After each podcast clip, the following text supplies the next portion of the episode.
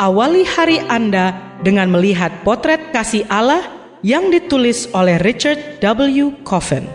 Melalui renungan pagi ini, kita akan mempelajari karakter Allah yang menuntun kita kepada kasihnya. Bersama Pendeta Andre Daimbani, selamat mendengarkan. Shalom, selamat pagi saudaraku. Renungan pagi kita hari ini 30 Agustus berjudul Berikanlah kepada Kaisar. Ayat intinya diambil dari Lukas 20 ayat 25. Demikian firman Tuhan. Berikanlah kepada Kaisar apa yang wajib kamu berikan kepada Kaisar dan kepada Allah apa yang wajib kamu berikan kepada Allah. Mari kita dengarkan penjelasannya. Sekali lagi, lawan-lawan Yesus menjebaknya dalam sebuah permainan tantangan dan balasan. Imam-imam kepala, orang Saduki, dan ahli Taurat atau orang Farisi bergabung dalam usaha untuk menjeratnya dengan suatu pertanyaan dan menyerahkannya kepada wewenang dan kuasa wali negeri. Dicatat dalam ayat yang ke-20. Maka datanglah mereka dengan sebuah rencana yang gamblang. Mereka menyuruh kepadanya mata-mata yang berlaku seolah-olah orang jujur. Dicatat dalam ayat 20. Tetapi mereka mengumpankan sebuah pertanyaan. Apakah kami diperbolehkan membayar pajak kepada kaisar atau tidak? Dicatat dalam ayat yang ke-22.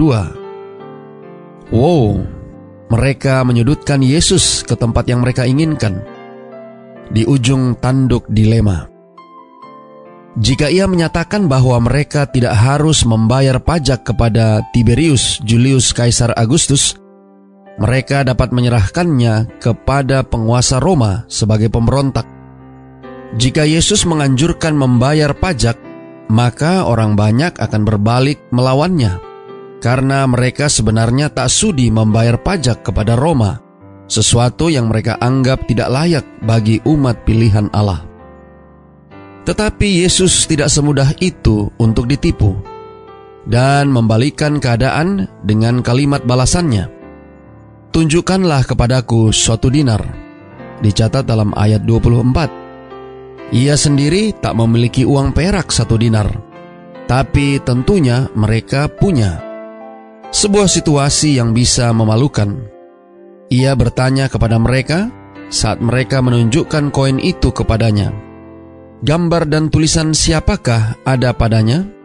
Dicatat dalam ayat 24. Gambar dan tulisan kaisar. Dicatat dalam ayat 25. Ups, mereka telah memiliki koin uang najis dari penyembah berhala. Dengan membawa gambar kaisar, mereka telah melanggar perintah kedua yang menentang segala jenis berhala.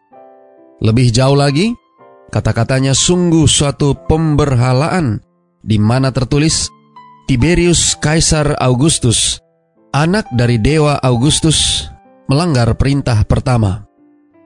Mereka telah terlibat dalam pelanggaran hukum.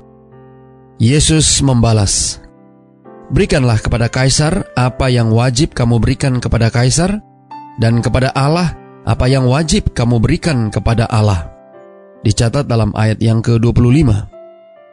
Saudara-saudara yang kekasih di dalam Tuhan, di depan umum, situasi yang diperlukan untuk sebuah tantangan dan balasan, Yesus telah mempermalukan lawan-lawannya yang alhasil menambah kehormatan baginya. Dan apa yang dimaksudkannya, koin yang menyandang gambar Tiberius itu milik kaisar. Manusia yang menyandang keserupaan dengan Allah adalah miliknya. Menurut hukum, kita harus mengembalikan kepada kaisar apa yang menjadi miliknya. Begitu pula, seturut hukum, kita harus mengembalikan kepada Allah apa yang menjadi miliknya, diri kita. Tidak melakukannya berarti mencuri. Doa kita hari ini. Bapa, terima kasih Melalui renungan pagi ini, kami boleh diingatkan tentang pentingnya memberikan tanggung jawab kami kepada pemerintah dan juga kepada Tuhan. Terima kasih melalui renungan pagi ini. Kami boleh belajar dari dialog Yesus bersama dengan orang-orang yang bertanya kepadanya. Tolong kami hari ini Bapa, biarlah dengan pertolongan kuasa roh kudusmu akan menolong kami untuk boleh dapat melakukan apa yang menjadi kewajiban kami kepada pemerintah dan di saat yang sama kami juga boleh dapat melakukan apa yang menjadi kewajiban kami kepada Tuhan. Terima kasih Bapa. Inilah doa dan permohonan kami kepadamu. Semoga Tuhan senantiasa memberkati kita sekalian sepanjang hari ini saat kita melakukan aktivitas kita masing-masing.